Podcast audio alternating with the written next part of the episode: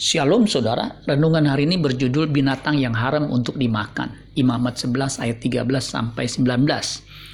Inilah yang harus kamu jijikan dari burung-burung, janganlah dimakan, karena semuanya itu adalah kejijikan. Burung Raja Wali, ereng janggut, dan elang laut, elang merah dan elang hitam menurut jenisnya. Setiap burung gagak menurut jenisnya.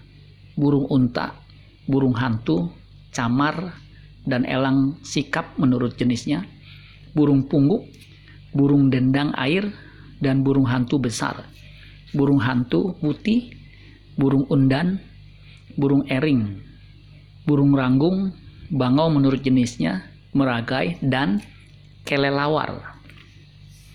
Imamat pasal 11 mencatat hewan yang haram dan tidak haram, binatang yang boleh dimakan dan yang dilarang untuk dikonsumsi.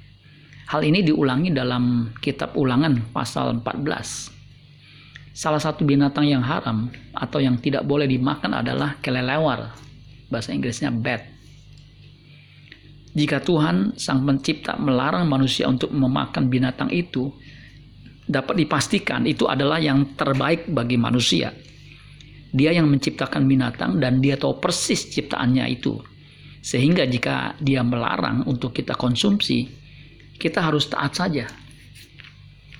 Saya mengutip beberapa info dari artikel Tekno dan Science dari Kumparan tanggal 29 Januari 2020 yang bisa memberi kita sedikit pemahaman tentang hewan yang bernama kelelawar ini.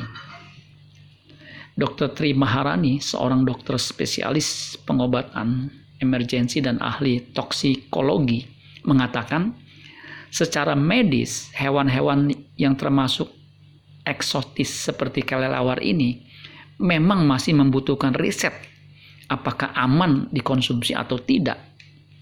Meski di tengah minimnya riset tentang penyakit zoonosis di Indonesia, Dr. Tri memastikan hewan liar seperti kelelawar tetap berisiko lebih tinggi menimbulkan penyakit dibandingkan hewan ternak.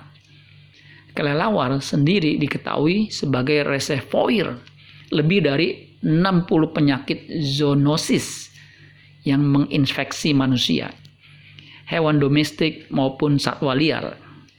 Penyakit zoonosis juga dapat terjadi pada semua tahapan dalam menghasilkan produk pangan asal hewan, baik dimulai dari peternakan, saat panen maupun pemotongan, transportasi, tempat penjualan daging, industri pengolahan, hingga sampai pada konsumen. Kesimpulannya, sains membuktikan binatang haram sangat berisiko jika dimakan. Untuk itu, janganlah bebal. Orang bebal terus saja melawan larangan Tuhan. Masih banyak hewan atau sumber makanan lain seperti sayur-sayuran, buah-buahan, dan kacang-kacangan yang relatif aman untuk dikonsumsi.